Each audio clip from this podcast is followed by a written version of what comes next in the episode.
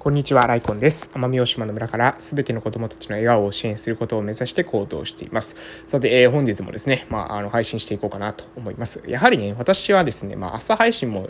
んなんですけど、考察配信っていうのが好きなんですよね。まあ、自分の考えっていうのをね、こうやって話していく中で、まあ、独り言のようにブツブツ喋りながらですね、まあ、整理していくってことを、え日々しながら、そして自分の価値観っていうものをね、あの、こうやって話す中でね、形成しているっていう部分がかなり大きいなと、え個人的に思っているわけでございます。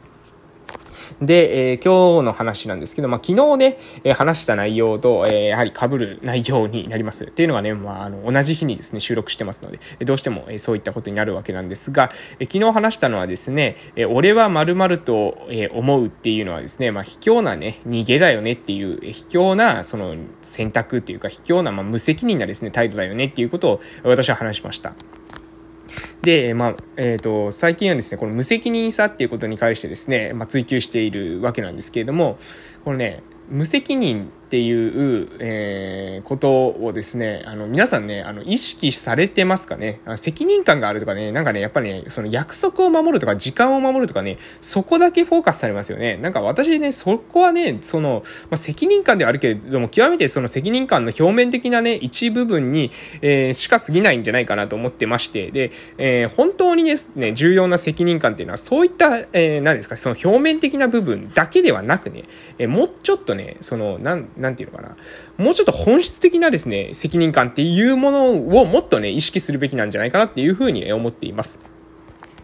では、えー、本質的なですね、責任感。それはね、何なのかっていうことに関して話していこうかなと思うんですけど、その本質的なね、えー、責任感っていうのは、これはね、何かというと、えー、まあ、ズバリですね、えー、言いますと、これね、自己責任が取れるかどうかなんですよ。自己責任こそがですね、私最もね、本質的な、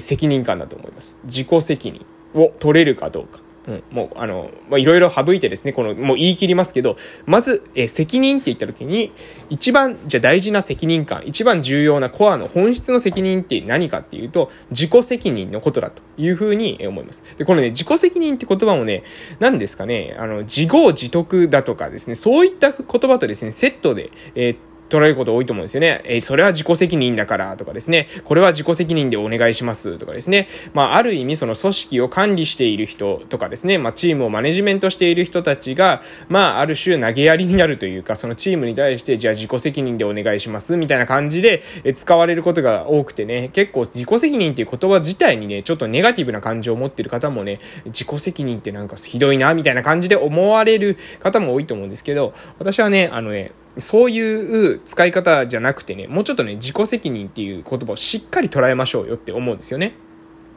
まずね、大前提としてですね、私たち生きていく上でですね、すべて基本的にね、自己責任だと私は思ってるんですよ。あの、何をするにしてもね、何を選択するにしても基本的に自己責任だというふうに思っております。人のせいにするっていうやつだから嫌いなんですよね。もうあの、なんかね、何でもかんでも人のせいにする人いるじゃないですか。私もね、あの、まあ、過去にね、まあ、やっぱ友人でですね、その、何でもかんでも人のせいにする〇〇くんっていうのはね、いたんですけどね、もうそのこと話してるとね、えー、あれのせいでこれのせいでっていうね、人のせいにばっかりするんですよね。人のせいにしてるからね、あの、な、その、なんですか、うん、なんかその人と話しててもね、話が進まないんですよ。発展的な話にならないんですよね。なんでかって言ったら、自分がうまくいかなかったら人のせいにするんですよ。その、でもね、はっきり言って私が見た限りだとね、その人がうまくいっていないのはね、その人のね、実力不足なんですよ。その人の実力が足りないのに、その人が実力が足りないってことを認めずにですね、周りのせいとかですね、人のせいにしているってことは、もうその人にね、伸びしろさえないわけですよ。今もできなくて、そして将来的に伸びしろもない人間とですね、話していてもね、拉致が開かないというか、物事前進しないんですね。なので、えー、何が、えー、もう私もその時にね、まあ、非常に、あの、大学の時なんですけどね、まあ、大学の時に、まあ、非常にその強く感じました。あ、自己責任という言葉が、何ですかね、ない人間とはですね、まあ、この大学を卒業したらですね、付き合うのはやめようと。えー、付き合うのはやめようというか、まあ、付き合ったとしてもですね、表面的な、えー、コミュニケーションを取ることはあったとしても、まあ、あの、本質的なね、深い立ち入った話はこういった人間としてはですね、えー、こういった人間とするのはやめようっていうふうに感じました。うん。で、まあ、それは今もですね、まあ、そう思ってるわけです。ね、責任感。責任感がある、責任感がない。ね、表面的に皆さん使いますよね。あの人は責任感があるとか、責任感がないとかですね。でもね、ほとんどの人が使ってるですね、その責任感っていう言葉自体がね、ちょっとね、私と感覚が違うんですよ。責任感っていうのはもう一度言いますけど、何が一番大事な責任感っていうのは、自己責任が負えるかどうかです。えすなわち何が言いたいのかというと、失敗した時にですね、その人に責任感があるかないかってことはわかるんです。約束を守るとかですね、時間を守るとかね、こんなのね、まあ、責任感のほんの一部なんですよ。それはね、うまくいっている時ですよね。大概がね、時間を守れているとかですね、約束を守れているとかですね、こうやってうまくいってる時の責任感ってね、まあ、正直ね、大したことないんです。えー、そうじゃなくてね、えー、本当にですね、責任感が試されるのは失敗した時ですよ。失敗した時にその失敗の責任を負えるかどうか、ここが私は最もですね、その責任感が試されるところじゃないかなというふうに思います。なので、うまくいってる時はね、まあね、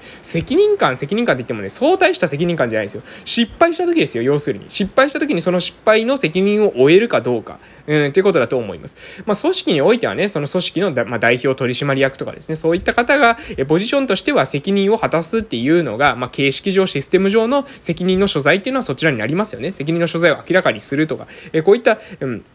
システマチックなところはあると思いますけれども、でもね、自分の行動とか自分の意思決定、自分の発言に対してそれがうまくいったりうまくいかなかったりした時にですね、その結果に対して責任を持つってことは、これはね、やっぱり個人個人で私は責任感っていうものを持つべきだというふうに思っています。えー、要するに何かあなたが発言した、何かあなたが行動をした、その時にね、うまくいかなかった。えー、周りからですね、そのことによって非難される、えー、批判される、様々なことあるかと思います。まあ、皆さんが何か主張すればですね、それは意見を言えば、えー、それを意見を認める人もいないれば、え、反対する人もいるわけですから、そうなった時に、何らかのですね、まあ、ハレーション、何らかの、まあ、反発を受けるかもしれません。その時にその反発を受けたっていうことに対して責任を果たせるかどうかです。その責任を果たせるっていうのは、それを受け入れられるかどうかです。何か自分がした時に、それに対して出てきた反応を受け入れることができるかどうか、どうかここが最もですね、その責任感が試されるところなんじゃないかなというふうに思います。極端な話ですよ。例えば自分がまあ信念としてこう持っている、何か、えー、ま持っている信念があって、それはですね、えー、もしかしたらあるルールを違反してしまうかもしれない。ある条件ではですね、ルールから外れてしまうかもしれない。じゃあそのルールから外れたことをしたらどうですか？ルールから外れたことをしたら大体ですね、罰が与えられますよね。罰則とかですね、罰金とかありますよね。そういった罰が何か課せられるかもしれません。でもその罰が課せられた時に、その時にねですね、その時に人間の、何ですか、あの、何ですか、うん、その責任感が、えー、試されると思うんですよね。その罰を課せられた時にですね、えー、罰を課せられたこと自体がね、まあ、その悪いとかいいとか、まあそういったこともありますよ。要するに、まあ法律を破ったからこいつはダメな人間だっていうふうにね、そういったこと、そういったふうに見なす人もいます。でもね、私はね、そこじゃないと思うんですよね。そこよりもうちょっと一歩先なんですよ。要するに、その罰を与えられた時に、その罰に対して受け入れられるかどうか、罰を自分がですね、まあやったことっていうのは、まあ、でも自分がやったってことは自分のその価値観に根ざしている行動だったとかね。まあ、た例えですね、例えば今の日本のルールじゃ認められないから罰せられて罰金をですね、支払うことになったかもしれない。けれども、自分がやったということは自分の、えー、その責任の範囲で、えー、あるということが言えるかどうかです。例えば30万円罰金払ったとしてもですね、その30万円の罰金を払ったとしても、その行動をですね、まあなんだろう、やるという責任を負えるかどうか。うん。だやれっていうわけじゃないですよ。罰金を払ってこ、あの、悪いことやれっていうわけじゃないんですけど、罰金さえ払えばですね、そのルール破ってもいいっていうことでもない。そういうことではなくて、何まあ、これは、あの、その罰金とかっていう話になるから、えこういった、え何ですかね、ちょっと皆さんがね、え理解できなくなってるかもしれませんけど、そうじゃないですよ。自分が何かね、行動すればね、何か行動すれば、何かそれに伴って起きてくるんですよ。生じてくるんです。まあ、例えば、自分が A という意見を主張したら、その A という意見以外の人たちから反発を受けるとか、まあ、わかりやすく言ったらそういったことです。そういったことは、え必ずあると思います。で、その、その時に、反発を受けた時にね、試されるんですよ。反発を受けた時に責任感がない人間っていうのはね、俺はこう思ったのにとか意見を変えたりとかですね、あいつがこう言ったから自分はこう言ったんだとかですね、人のせいにしたりとかですね、周りがこう、こうで認めてくれないとか言ってですね、まあなんか、その、なんか、何ですか、泣きじゃぐったりとかですね、人のせいにしたりとか、そういったことをし始めると思うんですよね。で、それはね、もうね、あの、責任感ないんですよ。自分が言ったこと、自分がやった行動に対して責任感がある人間というのは、周りがそういうふうな評価をしたとしたら、その周りの評価っていうものは、えー、まあ、受け入れると。ね、受け入れた上で、でもやはり自分はこう思うんだというふうに主張を、えー、するのか？もしくは、いや、やはり、これはこう思っていた。確かに私はこういうふうに主張したけれども、でもみんながこういうふうに主張されると。で、そうされた中で、まあ、今ね、今の段階では、ここが妥協案として適切じゃないかっていうふうに、まあ、意見変えてもいいんですよ。変えてもいいんだけれども、変えてもいいんだけれども、変えるから責任感がないとか、貫けば責任感があるとか、そういう話でもないですよ。頑固になればいいってわけでもないです。ただ、ただ、自分が言ったことを自分が言ってなかったかのようにしたりとかね、とか、自分が言っていることを、その、何ですか、ごまかしたりっていうか、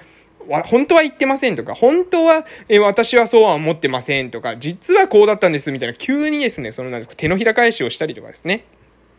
え、意見を、昨日は右だって言ったの、今日は今度は左だとかっていう風に、コロコロコロコロ変えてしまうっていうのは、もう、あの、はっきり言ってね、えー、自己責任が足りないんじゃないかなと。自己に対するですね、責任感っていうものが、え脆弱なんじゃないかなというふうに思っています。